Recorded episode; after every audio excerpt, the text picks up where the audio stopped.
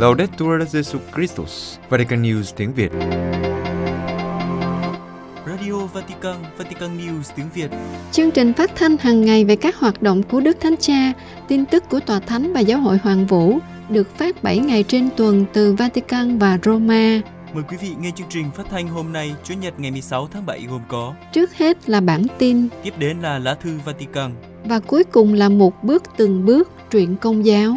Bây giờ kính mời quý vị cùng Phượng Hoàng và Quế Phương theo dõi tin tức.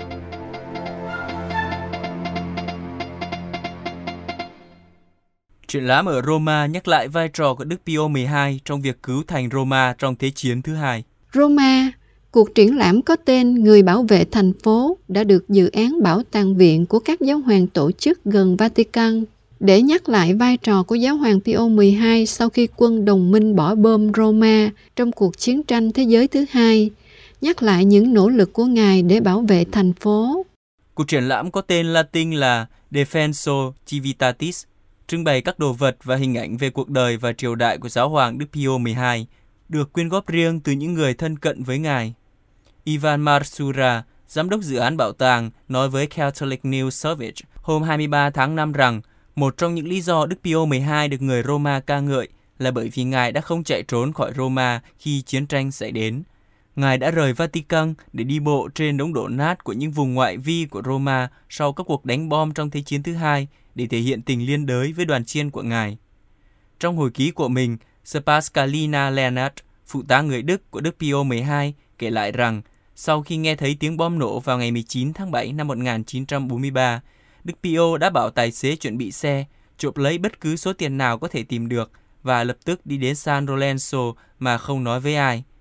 Chỉ sau khi nhìn thấy chiếc xe Đức Giáo Hoàng băng qua quảng trường Thánh Phêrô và ra khỏi Vatican, sớm mới được thông báo cho Đức Hồng Y Giovanni Montini, lúc ấy bây giờ là quốc vụ khanh tòa thánh và là Thánh Phaolô 6 tương lai rằng Đức Giáo Hoàng đã rời Vatican. Những hình ảnh về chuyến thăm ngày 19 tháng 7 của Đức Pio 12 và lần xuất hiện thứ hai trước công chúng trước đền thờ Thánh Gioan Laterano vào ngày 13 tháng 8 cùng năm 1943 cho thấy ngài ở giữa đám đông mà không có an ninh ngăn cách họ. Trong một bức ảnh bên ngoài đền thờ, người ta nhìn thấy ngài đang cầm một chồng tiền lire, đơn vị tiền tệ của Ý trước khi chuyển qua đồng euro, và ngài đã đưa cho một cha xứ để bồi thường thiệt hại cho cộng đồng của cha. Trong chuyến thăm thứ hai này, Đức Hồng Y Montini được chụp hình bên cạnh Đức Thánh Cha. Giữa sự hỗn loạn của ngày 13 tháng 8 năm đó, một số người đã muốn cho mượn xe của họ để đưa Đức Pio trở lại Vatican vì xe của ngài đã bị hư.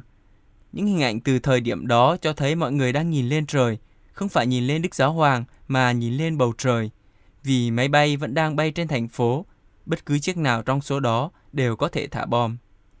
Tháng 5 năm 1943, Đức Pio 12 đã trực tiếp kêu gọi Tổng thống Hoa Kỳ Franklin Roosevelt hãy tha cho Roma khỏi các cuộc ném bom.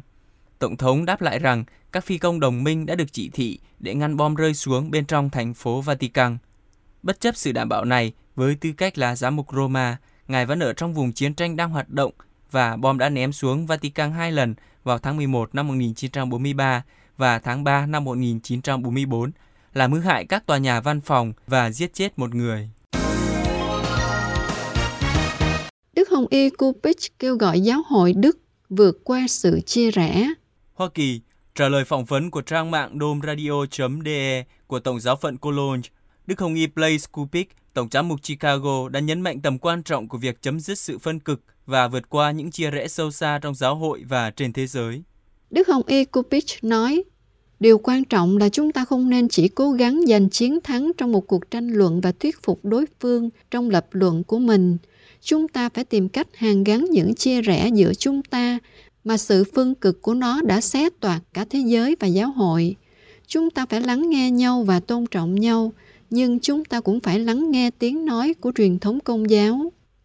Tổng giám mục Chicago cho biết, Ngài có sự e ngại về lời kêu gọi cho giáo dân có thể giảng trong thánh lễ, nhưng nói thêm rằng theo Ngài sẽ không có vấn đề gì với việc phụ nữ hoặc giáo dân nói chung chia sẻ suy tư tại một số thời điểm khác trong thánh lễ, có lẽ sau khi rước lễ. Nói về con đường công nghị của giáo hội Đức, Đức Hồng Y Kupich nói rằng Ngài không biết chi tiết nhưng chỉ ra rằng nếu đó là một loại thủ tục nghị viện, trong đó bỏ phiếu dân chủ là tối quan trọng, nơi các phiếu bầu được đếm và các lập luận đối lập được đưa ra, thì từ quan điểm công giáo, điều đó sẽ khó bảo vệ.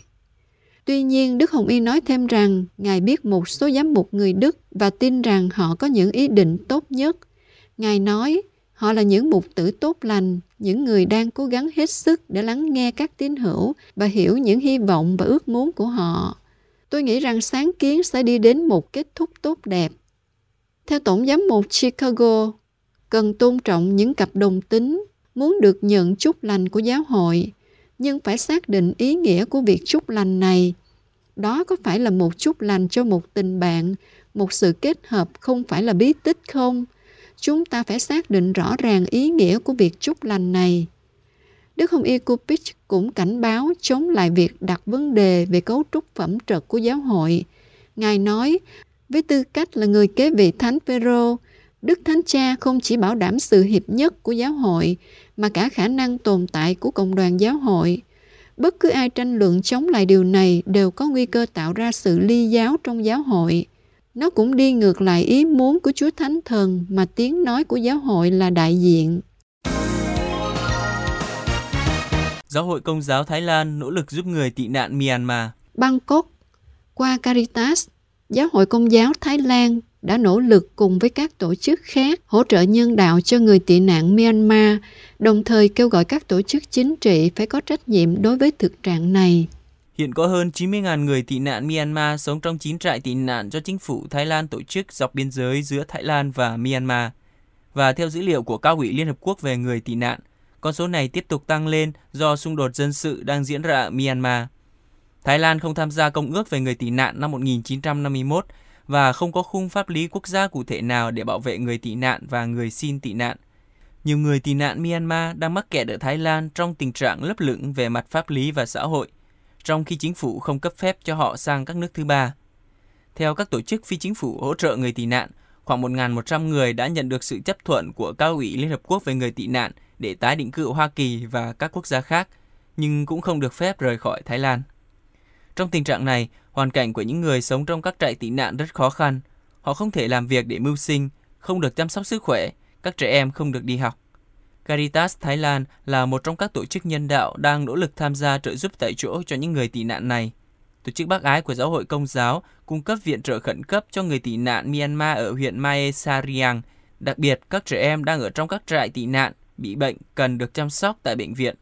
Qua Caritas, Giáo phận Chiang Mai đã chuyển cho các trại này 3,2 tấn gạo, 2.000 hộp cá và 400 kg đồ khô. Caritas hiện tại cũng đang hỗ trợ cho hơn 5.000 người tị nạn đang được đón tiếp bởi các giáo sứ gần biên giới Myanmar và Thái Lan. Không chỉ hỗ trợ cho người tị nạn, Xã hội Công giáo Thái Lan còn lên tiếng kêu gọi các tổ chức chính trị có trách nhiệm đối với thực trạng này. Đức cha Francisco Xavier Vira Aporranata, giám mục Chiang Mai nói rằng, cần phải tìm ra các giải pháp cho người tị nạn và cho họ cảm thấy được tái hòa nhập và chào đón. Tất cả chúng ta đều nhận thức được tình trạng của những người lân cận, đó là những anh chị em của chúng ta, những người đang gõ cửa tìm nơi trú ẩn. Các công trình phục vụ Đại hội Giới Trẻ Thế giới Lisbon đã hoàn thành. Lisbon, các công trình phục vụ cho Đại hội Giới Trẻ Thế giới, trong đó có sân khấu ở công viên Tejo và cây cầu dành cho người đi bộ bắc qua sông Trancao đã hoàn thành. Chỉ còn 17 ngày nữa là khai mạc Đại hội Giới Trẻ Thế giới tại Lisbon từ ngày 1 đến 6 tháng 8.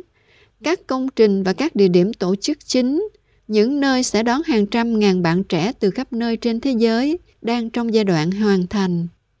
Trong những ngày gần đây, các công nhân đã khẩn trương lắp ráp máy chính của sân khấu được bố trí trong công viên Techo. Đây là nơi sẽ tổ chức hai sự kiện trung tâm buổi canh thức cầu nguyện với giới trẻ và thánh lễ bế mạc vào ngày 5 và 6 tháng 8. Theo ban tổ chức, cấu trúc có hai mặt sẽ được dựng lên trong những ngày tới và được thiết kế gần cầu Vasco da Gama.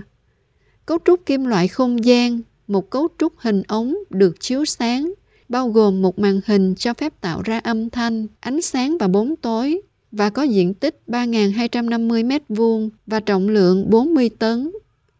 Bên cạnh đó, cây cầu dành cho người đi bộ bắc qua sông Tranco của công viên Tejo nối hai thành phố Lores và Lisbon cũng đã hoàn thành. Theo Đức Hồng Y Manuel Clemente, thượng phụ của Lisbon, cây cầu tượng trưng cho giấc mơ hiệp nhất các thế hệ và cũng muốn trở thành sự tri ân dành cho Đức Thánh Cha Francisco, người đã xây những cây cầu trên mọi biên giới của nhân loại. Lễ khánh thành các công trình cũng có sự tham dự của thị trưởng Lores và Lisbon như một dấu hiệu hợp nhất của hai thành phố trong việc tổ chức Đại hội Giới Trẻ Thế Giới. Theo ông Carlos Moedas, thị trưởng Lisbon, cây cầu mới này thật tuyệt vời và nhắc lại rằng sự kiện này sẽ để lại cho người Bồ Đào Nha một con sông dài 60 cây số thay cho nơi từng là bãi rác.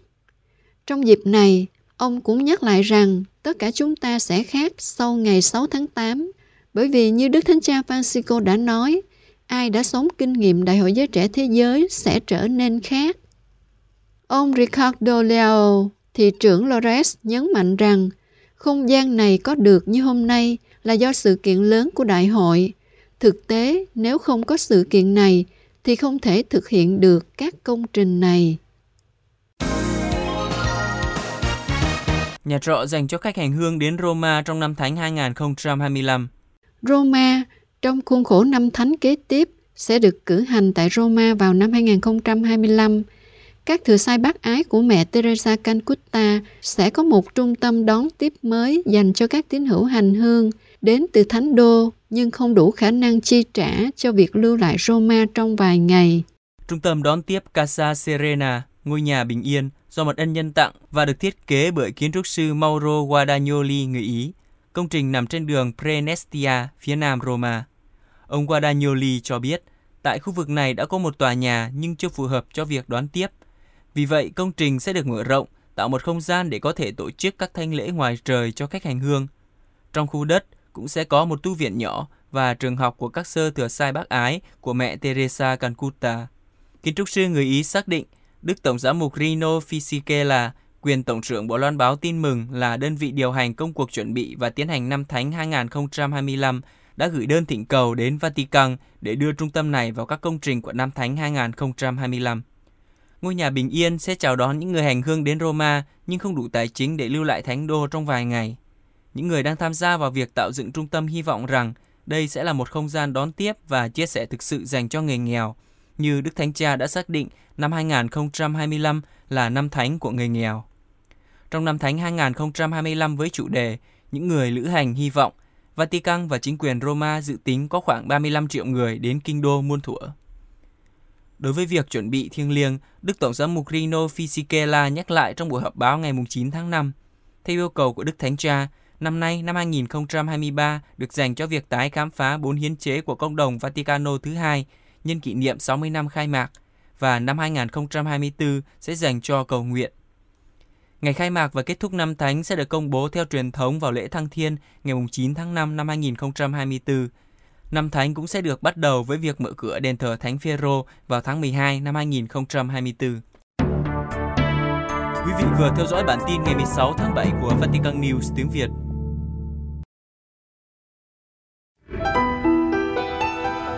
Vatican News tiếng Việt. Chuyên mục Lá thư Vatican. Dư âm việc Đức Thánh Cha tuyên bố bổ nhiệm 21 hồng y mới.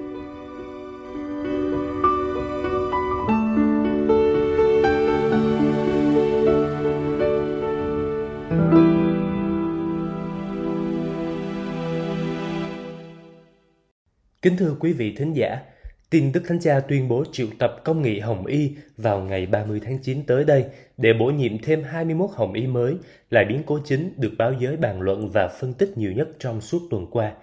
Đây không những là biến cố có liên hệ nhiều tới tương lai giáo hội, nhưng cũng vì đây là mùa tòa thánh đang nghỉ hè, không có sinh hoạt nào quan trọng. Đâu là những khía cạnh được báo chí chú ý nhiều trong việc bổ nhiệm này của Đức Thánh Cha? Giữ kín và gây ngạc nhiên – cũng như 8 lần tuyên bố công nghị tấn phong Hồng Y trước đây của Đức Thánh Cha, lần này các tiến chức cũng đều là những người ngạc nhiên trước tiên, bất ngờ vì được chọn. Nhiều vị chỉ hay biết vì có những người điện thoại tới chúc mừng mà không hề nghĩ đến mũ đỏ như Đức Thượng Phụ Pier Battista Pizzapalla vì đây là lần đầu tiên trong lịch sử một vị thượng phụ công giáo Latin ở Jerusalem được chọn làm Hồng Y. Tiêu chuẩn chọn lựa Hồng Y của Đức Thánh Cha từ lâu, giới nhà báo đã tìm hiểu đâu là tiêu chuẩn theo đó Đức Thánh Cha Francisco chọn Hồng Y. Với các vị giáo hoàng tiền nhiệm, người ta có thể đoán được vị nào có thể được chọn làm Hồng Y, nhưng với Đức Thánh Cha Francisco, điều này rất khó. Ngài thường không nhất thiết chọn làm Hồng Y những vị tổng giáo mục coi các giáo phận hoặc những chức vụ vốn do Hồng Y đảm trách vì vị thế quan trọng của giáo phận. Vì thế, vị tổng giáo mục hiện thời của giáo mục Milano lớn nhất châu Âu cho đến nay vẫn không được chọn làm Hồng Y, hay như tổng giáo phận Los Angeles lớn nhất tại Mỹ hoặc tổng giáo phận Lima thủ đô Peru. Tuy nhiên, Đức Tân Tổng giáo mục Cabocano giáo phận Madrid, Tây Ban Nha vừa từ giám mục phụ tá lên làm tổng giám mục chính tòa, sắp trở thành Hồng Y vào ngày 30 tháng 9 tới đây. Một điều có thể là các ứng viên được Đức Thánh Cha chọn là những người có cùng đường lối hoạt động như Ngài hoặc như mong muốn của Ngài, như Đức cha François Xavier Bustillo, 54 tuổi, người Tây Ban Nha nhưng nhập tịch Pháp, thuộc dòng Francisco Viện Tu, giám mục giáo phận Ayacho nhỏ bé, thủ phủ đảo Corse ở Pháp. Ngài là tác giả cuốn sách chứng nhân chứ không phải công chức Testimony Non Functionari, được Đức Thánh Cha chú ý và nhân dịp lễ làm phép giàu sáng thứ năm tuần thánh năm ngoái năm 2022, Đức Thánh Cha đã tặng các linh mục và giám mục hiện diện cuốn sách này. Phải chăng có những nước bị bỏ quên? Cũng có những người đặt câu hỏi, phải chăng có những nước bị bỏ quên trong việc chọn hồng y mới? Ví dụ, từ 20 năm nay, không có hồng y mới nào được bổ nhiệm cho giáo hội tại Australia, tức là từ sau khi Đức Tổng giám mục George Pell, Tổng giám mục giáo phận Sydney được bổ nhiệm làm Hồng Y năm 2023 cho Đức Giáo hoàng Gioan Paulo II. Rồi từ năm 2014, khi Ngài được mời về Vatican làm Bộ trưởng Bộ Kinh tế và qua đời ngày 10 tháng 1 năm nay 2023, giáo hội tại Australia không có thêm Hồng Y nào nữa, mặc dù tại châu Úc, New Zealand có Đức Hồng Y John Ashley Doe 75 tuổi, sinh năm 1948, nguyên tổng giám mục Wellington và một hồng y ở đảo Tonga là Swan Batista Baini Mafi, năm nay 62 tuổi, sinh năm 1961, thuộc dòng Đức Mẹ, được bổ nhiệm làm hồng y hồi năm 2015, chăng của 13.000 tín hữu công giáo trên tổng số 100.000 dân cư, phần lớn là tin lành, sống rải rác tại 53 hải đảo. Tổng giáo phận Sydney là giáo phận lớn nhất tại Úc Châu với 667.000 tín hữu công giáo từ năm 2014 do Đức Tổng giáo mục John Fisher dòng đa minh coi sóc, Ngài cũng là giáo chủ công giáo Úc. Như giáo sư Massimo Fagioli ở Đại học Villanova, bang Pennsylvania ở Mỹ nói với đài Dome Radio ở Quan bên Đức rằng Đức bị Đức Giáo hoàng Francisco phạt khi bổ nhiệm Hồng Y. Có thể vì Đức Thánh Cha thấy giáo hội này quá duy ưu tú và học thuật, như Ngài đã nhận xét về con đường công nghị của giáo hội này, Ngài không ủng hộ tiến trình đang được theo đuổi trong công giáo Đức. Quan tâm bảo tồn gia sản cải tổ.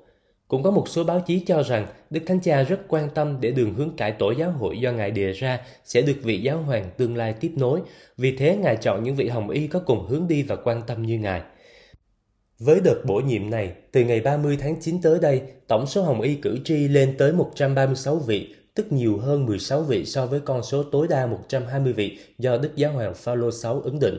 Trong số các Hồng Y cử tri này có 99 vị do Đức Thánh Cha Francisco bổ nhiệm, 31 vị do Đức Biển Đức 16 và 9 vị do Đức Giáo hoàng Gioan Phaolô II. Giới báo chí Ý nhận định rằng trong trường hợp có mực nghị bầu giáo hoàng mới, trong số các hồng y Ý sắp được bổ nhiệm, không có vị cử tri nào là giám mục giáo phận tại Ý. Từ nay đến cuối năm sẽ có thêm 7 hồng y tròn 80 tuổi và không còn quyền bầu giáo hoàng. Năm tới, 2024, có thêm 12 hồng y tròn 80 tuổi.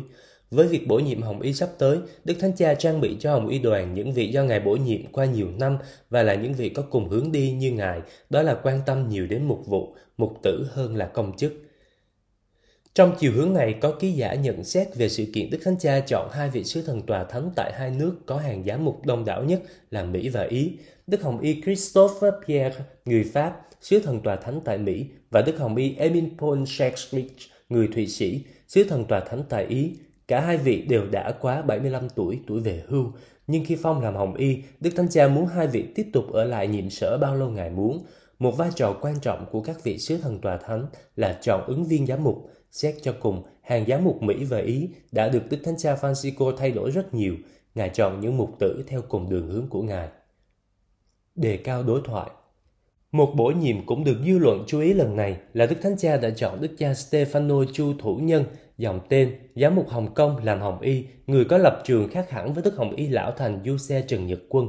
Giám mục Hồng Kông hiện tại chủ trương đối thoại với nhà nước Bắc Kinh và hồi tháng 4 vừa qua Ngài đã viếng thăm Đức cha Lý Sơn, Tổng giám mục thủ đô Bắc Kinh thuộc Hội Công giáo yêu nước như một dấu chỉ tiếp tục đối thoại và Đức cha Chu Thủ Nhân cũng mời Đức Tổng giám mục Lý Sơn đến thăm Hồng Kông để tiếp tục con đường hiệp nhất trong hàng giám mục ở Trung Quốc. Con số đáng kể các hồng y thuộc các dòng tu. Một nhận xét khác cũng được giới báo chí nói đến, đó là trong số 243 hồng y của giáo hội, từ ngày 30 tháng 9 tới đây có 56 vị thuộc các dòng tu, trong đó có 33 hồng y cử tri và 23 vị trên 80 tuổi.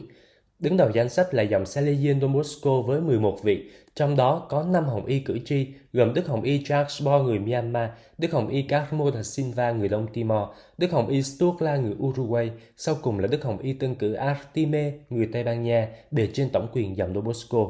Trong số 6 hồng y thuộc dòng trên 80 tuổi có Đức Hồng y Bertone, nguyên quốc vụ khanh tòa thánh, và Đức Hồng y Rodriguez Maradiaga, người Honduras, cựu chủ tịch hội đồng cố vấn của Đức Thánh Cha.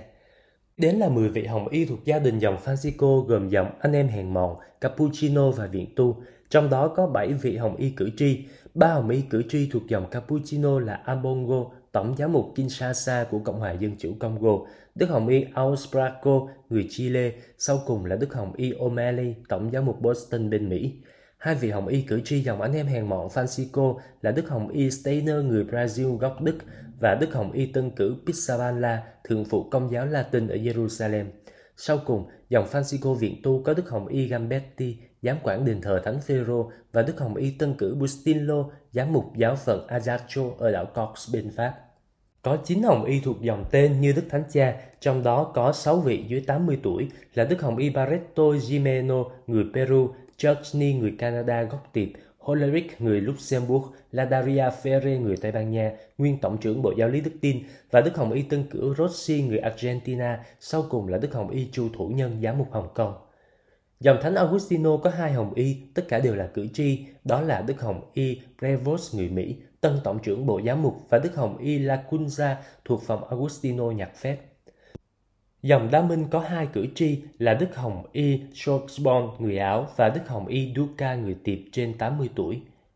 Có hai Hồng Y thuộc dòng Lazaris, trong đó có Đức Hồng Y cử tri Sufarien người Ethiopia và Đức Hồng Y Rode người Slovenia trên 80 tuổi. Dòng Thánh Claret có hai Hồng Y trên 80 tuổi, các dòng còn lại có một Hồng Y là dòng Cát Minh, dòng Comboni, dòng Thánh Giá, tu hội Thánh Ý Chúa Voluntas Dei, có Đức Hồng Y người Lào, Dòng thừa sai Đức Mẹ An ủi, có Hồng Y Marengo thừa sai ở Mông Cổ, tu đoàn Xuân Bích, dòng thừa sai Thánh Tâm, dòng Sito, dòng Chúa Cứu Thế và sau cùng là dòng đạo binh Chúa Kitô.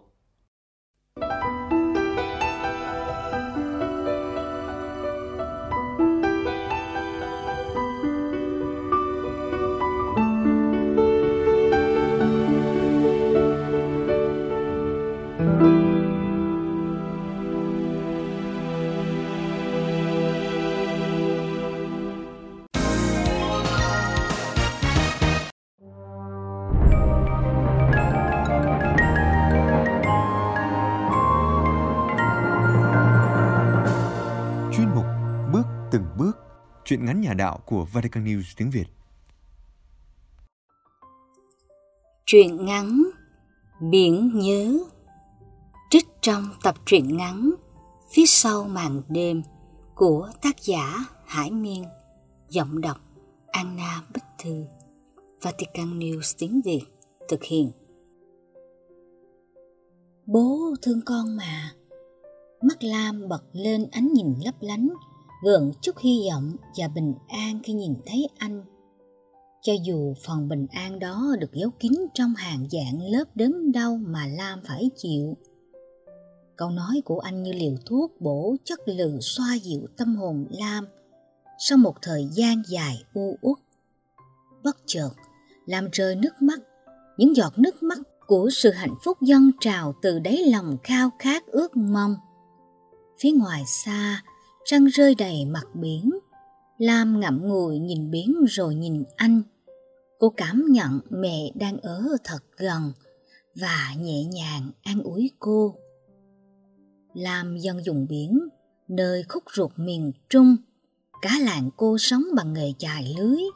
Đêm về, nhà nhà lại trong đèn giữa biển khơi.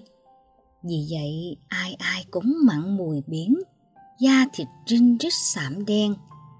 Dẫu cho người dân đầu tắt mặt tối ngoài khơi, cuộc sống trong làng vẫn cứ bấp bênh, bữa đói, bữa no. Khó khăn lắm mới có được củ dư, củ đế. Năm nào biến động nhiều, bão đua nhau vào làng thì vất vả hơn. Mùa bão về, trên bến đầy ắp tàu thuyền neo đậu. Chúng nằm yên đấy nghe tiếng biển thét gào gian vọng khắp nơi.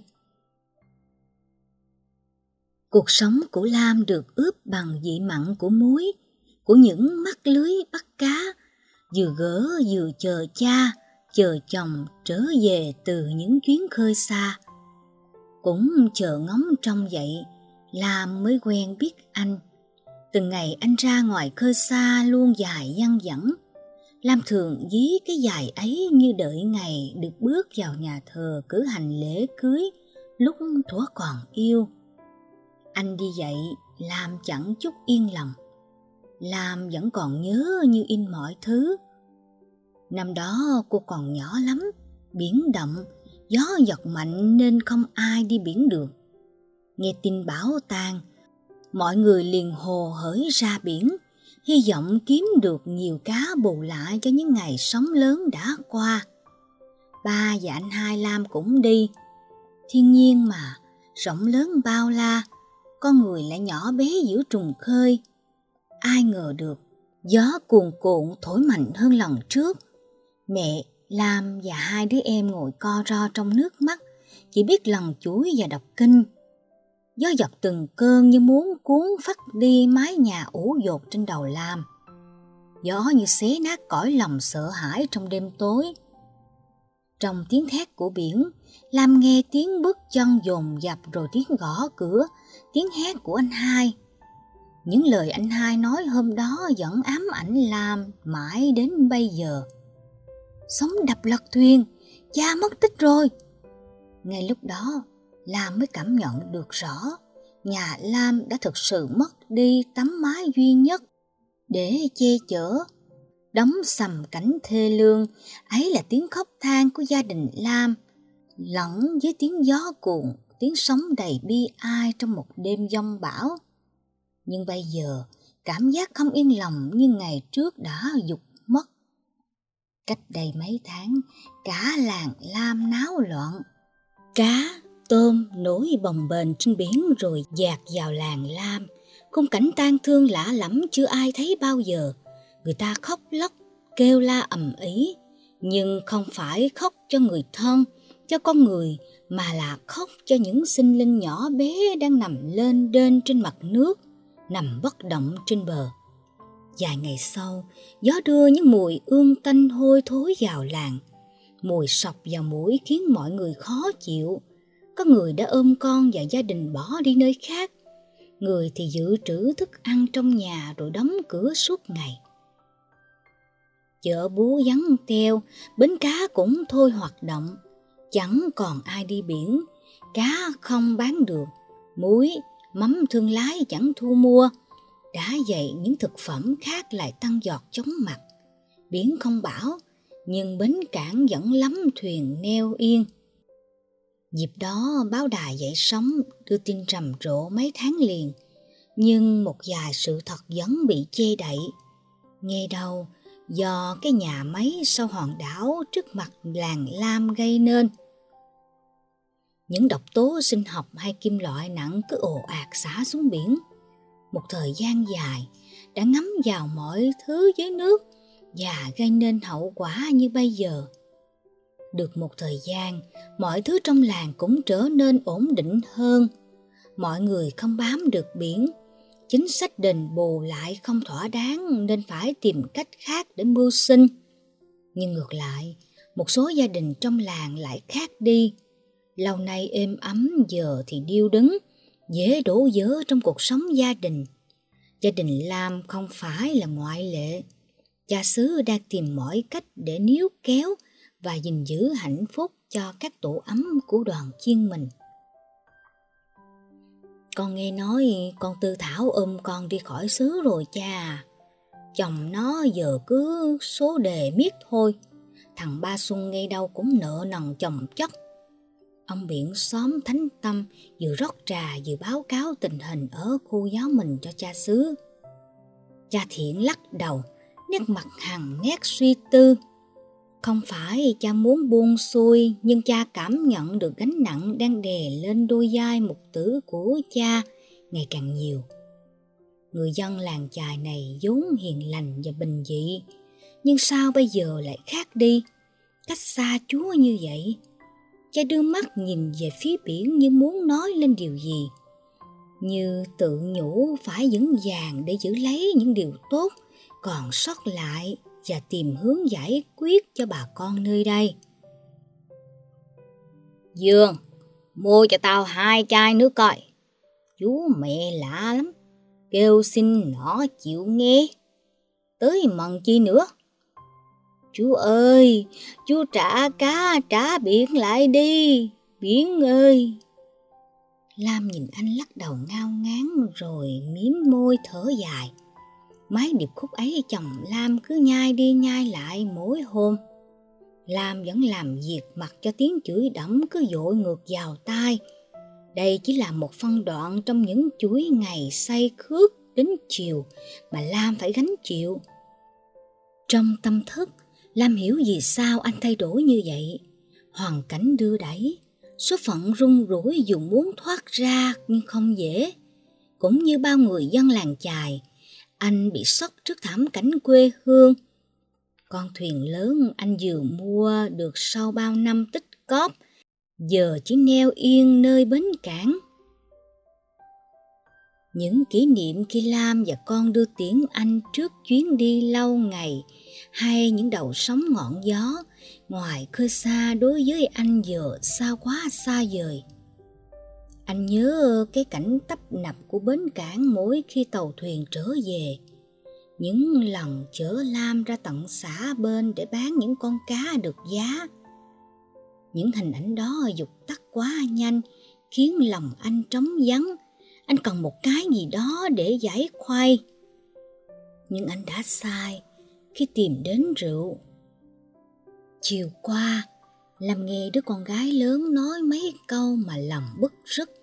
Đêm về, cô chỉ biết nằm yên quay lưng vào con. Làm không muốn con thấy cô buồn, mắt cô sưng húp vì khóc, vì thương. Mẹ, cho con nghỉ học đi. Con vô thành phố làm việc kiếm tiền để nhà mình đỡ khổ hơn. Không, cả đời mẹ bám biển để nuôi con. Giờ người ta trở mặt với biển, con phải học để cứu biển, cứu nhà mình. Nói xong, Lam quay lưng đi vào nhà. Lam sợ ánh mắt thất vọng của con, sự giọt nước mắt đã ứa ra nơi khóe mắt của cô bé. Sau những lúc như vậy, Lam chọn bóng tối làm chỗ ẩn nấp lý tưởng để rơi nước mắt. Trong tấm màn đen lớn ấy, cô như lẫn trốn mọi thứ, chỉ có lần chuỗi và khấn xin Đức Mẹ làm để mặc cho những giọt nước mắt cứ tuôn vì chẳng ai nhìn thấy. Cô muốn chịu đựng một mình, không muốn ai hiểu quá rõ về cảm xúc của bản thân. Đúng là Lam buồn vì chồng hời hợt thiếu trách nhiệm, dững dưng với gia đình. Nhưng ai thấu được ngay lúc đó, trái tim cô cũng đau da diết vì cảm thấy bất lực khi không thể thay đổi được gì cho cuộc sống hiện tại. Đâu phải lúc nào cô cũng mạnh mẽ chẳng qua là chưa tới lúc để gục ngã. Tôi biết bà con đang phải đối mặt với những khó khăn rất lớn nhưng tôi sẽ cố gắng giúp mọi người có một ngày lễ bổn mạng giáo sứ ấm cúng. Hy vọng năm sau, kỷ niệm 100 năm Đức Mẹ hiện ra ở Fatima, xứ mình sẽ làm lễ to hơn sứ đạo của Lam chuẩn bị mừng lễ bổn mạng Đức Mẹ Fatima. Cha Thiện vừa động viên vừa phát động chương trình để chào đón đại lễ của giáo xứ. Cha muốn các hoạt động ấy có thể an ủi bà con trong xứ phần nào. Nhiều chương trình diễn ra cùng lúc, cho mọi người tham dự và sẽ kết thúc bằng một thánh lễ trọng thể để tổng kết. Cha cũng hứa sẽ cố gắng giúp cho sứ đạo một điều rất đặc biệt trong ngày hôm đó. Ngày hôm sau, ông trùng nhiệm dán một thông báo lớn trước bản tin nhà thờ. Thông báo gồm nhiều mục, sinh hoạt, từ thiện, đạo đức thiên liêng cho bà con. Như mỗi năm, quý mẹ biển cả tình thương cho các gia đình gặp khó khăn vẫn được thực hiện. Đặc biệt hơn, năm nay có thêm cuộc thi viết cho các em thiếu nhi với chủ đề Biển ơi, để khuyến khích tinh thần hiếu học vốn có của các em trong giáo xứ. Những phong bì hình chiếc thuyền như giấc mơ được sớm căng buồm ra khơi. Dù được mấy người trong ban hành giáo khẩn trương thiết kế và in ấn xong, các ông biện liền chuyển đến từng gia đình trong khu giáo. vốn dĩ, cha thiện biết quỹ phát động năm nay sẽ ít hơn mọi năm, nhưng cha vẫn phải tổ chức Cha hiểu sự quan tâm chia sẻ là rất quan trọng trong những lúc như thế này. Dù ít ỏi nhưng đủ để bà con sống lục yêu thương giữa bộn bề của cuộc sống, giúp họ biết đồng lòng để vượt qua khó khăn. Những ngày cận kề đại lễ, dù vẫn còn buồn biển, buồn cuộc sống, nhưng cả xóm đảo cứ rôm rã nhộn nhịp như ngày Tết – Đức tin của bà con khiến họ quên đi những vất giả đeo bám họ lâu nay. Mỗi người, mỗi công việc, ai nấy đều chảy nước rút cho những khâu cuối cùng. Số ve chai thu được đã được bán để đưa vào quỹ quyên góp. Những phần quà được chia đều rồi xếp gọn trong hội trường của giáo xứ, chỉ chờ ngày trao tay các bà trong hội hiền mẫu loay hoay quét dọn khuôn viên giáo xứ. Mấy ông trong ban hành giáo chăm chút từng chậu hoa, treo lên những dây cờ rực rỡ khắp nhà thờ. Sân khấu chuẩn bị cho đêm diễn nguyện và thánh lễ đêm cũng vừa được hoàn tất. Tất cả như đang phấn khởi đợi chờ.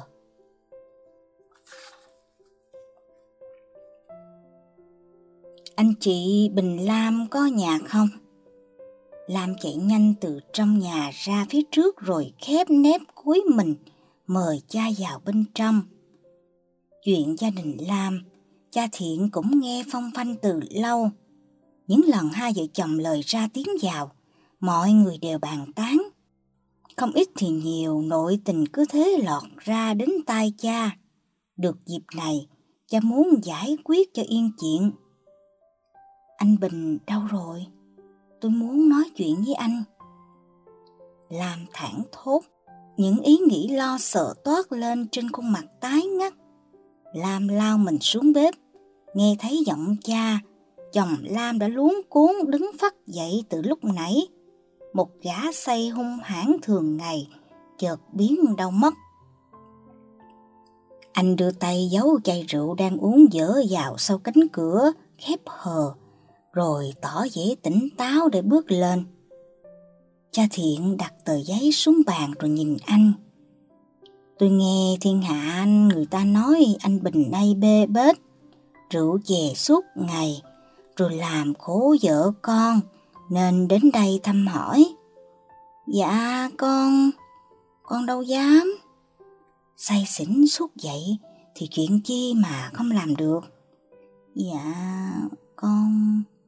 Thôi, tôi không muốn nói nhiều. Anh đập cái ni hẳn rõ. Làm bố như vậy có đáng mặt không? Anh nhận lấy tờ giấy từ cha, con mắt lờ đờ do men say giờ căng lên bột tí. Anh cố đọc những dòng chữ trước mặt. Lam cũng ghé mắt vào tờ giấy trên tay anh. Những nét chữ quen thuộc, được nắng nót cẩn thận. Thư gửi đức mẹ của con Mẹ vẫn khỏe chứ Con nghĩ mẹ bận rộn ban phước cho mọi người lắm nhỉ Mẹ ơi Bây giờ con đang buồn lắm nên con muốn viết vài dòng cho mẹ Gia đình con không còn hạnh phúc như xưa nữa rồi Từ ngày cá biển chết đi môi trường ô nhiễm, bố con không còn đi biển, bố cứ say rượu suốt ngày. Trong nhà lúc nào cũng nghe tiếng cãi giả, chửi rủa. Con thấy xấu hổ với mọi người và bạn bè của con lắm. Con không làm được gì ngoài đi lễ và cầu nguyện với Chúa, với Đức Mẹ mà thôi. Xin mẹ thương gia đình con, ban phước lành để bố con thay đổi, không uống rượu để thương mẹ và chị em con. Xin mẹ cho người ta không còn làm chết cá của làng quê con nữa. Cho con thôi nghe những tiếng biển ơi, nơi làng xóm con. Con xin lỗi vì không kể chuyện vui, mà kể chuyện buồn cho mẹ nghe. Con hứa với mẹ sẽ đọc kinh kính mừng nhiều, để mẹ vui và thương gia đình con hơn. Xin mẹ nhậm lời con. Xin chuyển cầu cùng chú cho con. Mẹ ơi chú ơi, con của mẹ, dương lam buông thõng người rồi quay sang nhìn anh cha thiện tiếp lời con của anh viết đấy Tôi tới đây để mời hai vợ chồng tối nay đi xem con bé nhận giải, tiện giải quyết chuyện này. Anh xem lại mình đi, chứ sống vậy, nó tốt đẹp chi? Hãy thương chính mình và thương cả gia đình anh nữa. Giọng cha nghiêm nghị, không cấu gắt, không quá trách móc nhưng khiến lòng anh thổn thức. Anh không đáp trả, chỉ ngồi im để nghe những lời rót hết vào tai. Những lời cha nói không sai, nhưng hoàn toàn lỗi không phải do anh. Anh biết, anh hiểu, nhưng anh không thể bào chữa được ngay lúc này. Những lời tâm sự của con, câu nói vô tình của cha xứ xuất hiện trong đầu như đang kéo anh trở lại thực tế mà anh không muốn đối diện. Ngồi được một hồi lâu, anh đứng dậy, cúi chào cha, rồi bỏ ra bên ngoài. Lam chới giới đuổi theo nhưng cha ngăn cản. Cha muốn anh có được khoảng riêng tư cho chính mình. Chính những lúc như thế này, những con sóng lớn hung hăng dâng trào trong lòng anh mới có dịp được nguôi ngoai. Chả biết ai sẽ dẹp yên sống giữ nơi thâm tâm ấy Nơi đó chỉ có mình anh với Chúa. Ngài sẽ bước đi trên mặt biển lòng và đến cùng anh. Ngài sẽ xoa dịu, đỡ nâng và níu lấy tay anh trong phút hội tâm sau biết bao lỗi lầm. Cha tin và chia sẻ với Lam những điều như vậy. Chiều đó cha còn khuyên Lam nhiều thứ, những lời nói chân thành của vị chú chăn tần táo vì đoàn chiên – Nói xong mọi chuyện cha tất bật đi về. dáng người lam lũ nhưng thấm đẫm tình người khuất dần trong ánh chiều dần buông. Làng chài một thời tấp nập, ồn ào trước đây, bây giờ yên ắng đến lạ thường. Thoáng trong nắng chiều là tiếng gió khẽ rít qua những hàng cây dương trao nghiêng nhìn biển Trung chiều nơi ngôi thánh đường vẫn nhẹ nhàng đổ vào không gian. Làm chợt nhận ra đâu đấy những căn nhà nhỏ có tiếng nước mắt đang rơi. Bé Dương con Lam đang thúc thích sau tấm phản ngăn với phòng khách. Được rồi, ta sẽ ban cho xóm đảo các con được bình yên. Cá tôm sẽ sớm sinh sôi trở lại nơi vùng đất biển này nhưng các con phải sống hòa thuận và yêu thương nhau và đặc biệt phải siêng năng lần chuối để cầu nguyện cho hết thảy mọi người. Đức mẹ phán xong liền biến mất theo làn khói mờ. Ba đứa bé đồng thanh đáp. Dạ, chúng con xin hứa. Giới kịch Đức Mẹ hiện ra ở Fatima đã được sửa lại cho phù hợp với thời cuộc của giáo sứ đã kết thúc. Dù chỉ là đang xem nhưng Lam tin lời Đức Mẹ, bởi hàng ngày cô vẫn lần hạt để cầu nguyện cho gia đình và mọi người. Nhưng bây giờ, Lam lại đặt hy vọng vào mẹ nhiều hơn. Cô mong anh sẽ hiểu hết lời của cha đã nói lúc chiều để thay đổi, để yêu thương mẹ con cô như lúc trước và cố gắng làm ăn như mọi người. Buổi lễ tổng kết vừa xong, mọi người cười nói cùng nhau ra về. Người ta không ngớt lời khen lấy khen để con của Lam. Cô cũng vui, nhưng chẳng phấn chấn gì nhiều. Lúc đọc tên những người sẽ đi lao động ở tỉnh bên, ai cũng xúc động như sắp khóc vì vui mừng. Còn điều gì ý nghĩa hơn bằng món quà mà cha dành cho bà con trong lúc khó khăn này? Khi nghe thấy tên chồng mình, lòng Lam vẫn nặng gánh ưu tư, từng bước chân Lam cứ nặng trĩu thả xuống đất, lòng cô buồn chồn khó tả.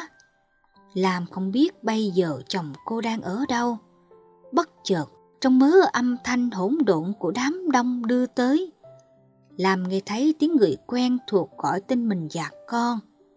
Lam quay đầu. Anh đang đưa mắt nhìn hai mẹ con từ đằng xa. Dương buông tay lam rồi chạy đến ôm chầm lấy anh. Đôi bàn tay nhỏ bé của dương siết chặt ngang hông. Như sợ anh sẽ rời bỏ nó như lúc ban chiều. Dương thủ thỉ vào tai anh. Đức mẹ thương con, bố không thương con hả? Anh nhìn sâu vào tận đáy mắt của Dương, ánh mắt khao khát niềm hạnh phúc bấy lâu giờ mới có được. Anh nói thật khẽ, bố thương con mà. Giọng anh nghẹn đắng, nhưng lòng Lam lại rộn ràng. Những ánh mắt long lanh trao nhau như hiểu thấu tất cả mọi suy nghĩ đang chợt đến. Dương đưa cho anh món quà dù nhận là bức tượng Đức Mẹ nhỏ xinh, rồi ép mình thú thí vào tai anh. Đức Mẹ cũng thương bố nữa đó. Hình ảnh hai cha con mờ đi trong màn nước mỏng, làm đưa đôi mắt ướt nhìn về phía biển, ánh trăng vàng bạc đắm mình giữa mặt nước mênh mông. Biển lúc nào cũng rộng lớn, trái dài để ôm trọn mọi vật tình Chúa, tình mẹ dành cho con người lại càng dí đại hơn. Là muốn cất tiếng để gọi mấy tiếng thân thương. Chúa ơi, biến ơi! Nhìn Dương mỉm cười mãn nguyện, làm biết đêm nay Đức Mẹ đã làm phép lạ trên gia đình cô.